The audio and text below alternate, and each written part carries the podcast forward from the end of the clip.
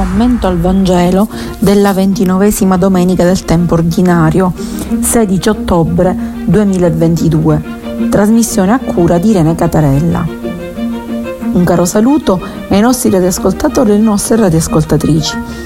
Questa settimana ci occuperemo del Vangelo di Luca, capitolo 18, dal versetto 1 al versetto 8.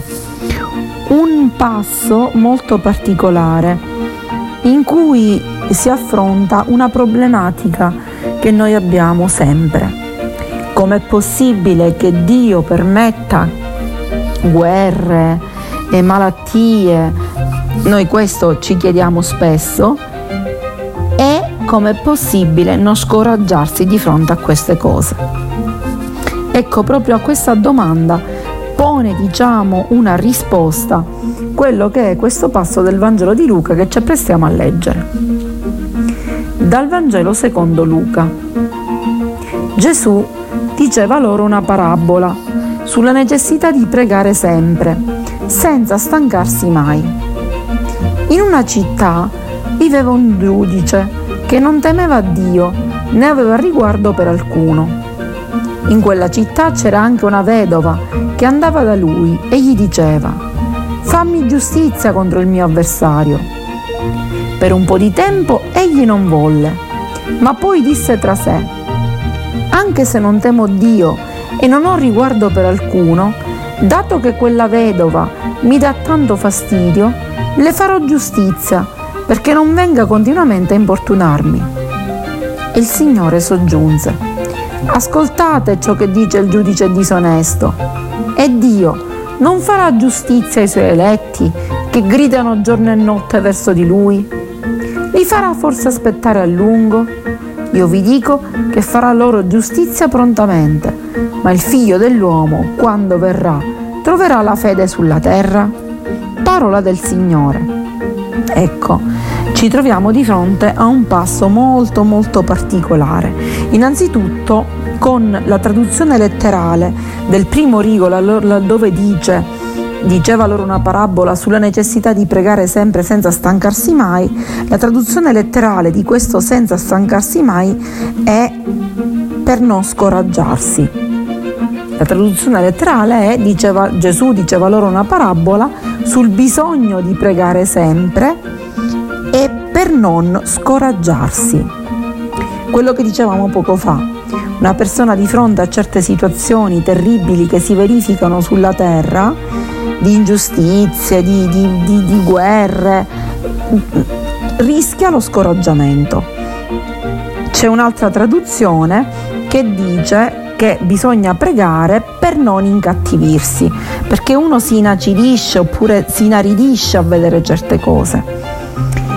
Ma qual è il fulcro di tutto questo? Il fulcro di tutto questo è che la risposta allo scoraggiamento, cioè per non scoraggiarsi, per non incattivirsi, per mantenere viva la speranza dentro di noi, bisogna pregare.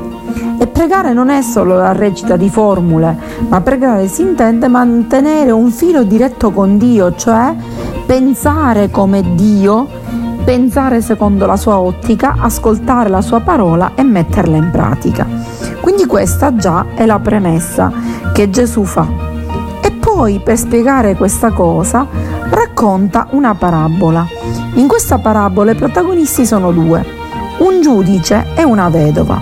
Attenzione però che questo giudice non è il giudice giusto, ma letteralmente viene detto il giudice dell'iniquità, cioè vuol dire il giudice dell'ingiustizia. C'era un giudice disonesto addirittura non aveva timore di Dio, quindi non rispettava Dio completamente, né rispettava, seppure la traduzione di qua è qualcuno, la traduzione letterale è non rispettava gli esseri umani, quindi non rispettava nulla.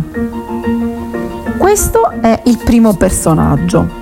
Quindi il tema principale di questo brano è la richiesta di giustizia, perché a questo personaggio che è giudice ingiusto, una vedova incessantemente chiede chiede giustizia, chiede di farle giustizia contro l'avversario.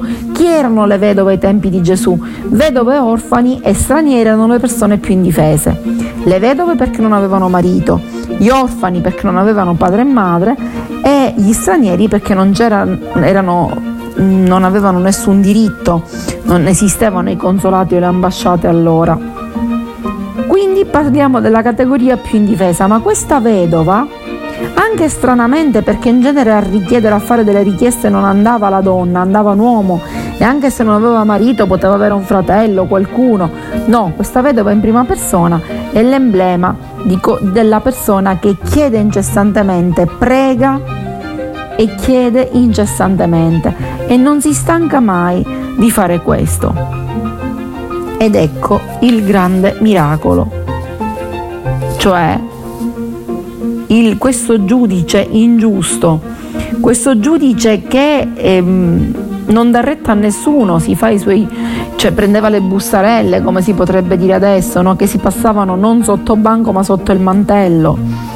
Cioè che faceva solo i propri interessi, non temeva né Dio né gli esseri umani, quindi era spregiudicato, fa giustizia a questa vedova. Perché lo fa? Certo lo fa per una situazione personale, di comodo, perché parla tra sé e pensa che questa vedova gli dà fastidio. E fastidio, il termine preciso, è un termine che è, ehm, è una seccatura, noi useremo dire adesso. Kotos in greco vuol dire incomodo, è un peso, è una fatica, è una seccatura, è imbarazzante perché viene da copto che è il verbo colpire, quindi la vedova è come se colpisse incessantemente questo, questo giudice, cioè gli desse fastidio e il verbo ben scelto è addirittura un verbo che è upo più azzo, che vuol dire lo colpiva, lo colpiva di sotto, cioè minava la sua reputazione. Quindi per una questione di comodo per levarsi questa seccatura il giudice le fa giustizia. E qui la cosa straordinaria. Se noi chiediamo incessantemente avremo giustizia. Certo, poi qua c'è un'altra parte un po' particolare, perché qua il Signore dice ascoltate ciò che dice il giudice disonesto. Questo verbo ascoltare si intende proprio fare proprio, no? Giudice fa giustizia. E quindi se un giudice disonesto, al, al quale viene chiesto incessantemente una cosa, fa giustizia, è ovvio, dice Gesù, che Dio farà giustizia se noi incessantemente gliela chiediamo questa giustizia. Però attenzione che alcune traduzioni, laddove c'è scritto e Dio non farà forse giustizia ai suoi eletti che gridano giorno e notte verso di lui, questo è chiaro come passaggio li farà forse aspettare a lungo e allora attenzione perché c'è un'altra traduzione che non rende questo li farà forse aspettare a lungo come un, un interrogativo, ma è un'affermazione. C'è una traduzione che dice anche se farà loro giustizia, anche se li, farà, li può far aspettare a lungo. Cioè non dobbiamo scoraggiarci se non, ri- non riceviamo subito quello che chiediamo. E, non lo- e non è detto che lo riceviamo nelle modalità con le quali noi lo aspettiamo o lo richiediamo. Dobbiamo sempre capire che Dio ha fatto una promessa. Infatti poi che cosa c'è scritto? Io vi dico che farà loro giustizia prontamente. Cioè Dio fa, ha fatto una promessa, farà giustizia, anche se i tempi di attesa di questa giustizia possono essere lunghi, ma Luca, l'Evangelista, vuole mettere in evidenza con le parole di Gesù che è certo che Dio farà giustizia prontamente, ce la farà, anche se i tempi di questa giustizia non, sono, non ci sono dati, non sappiamo quali sono.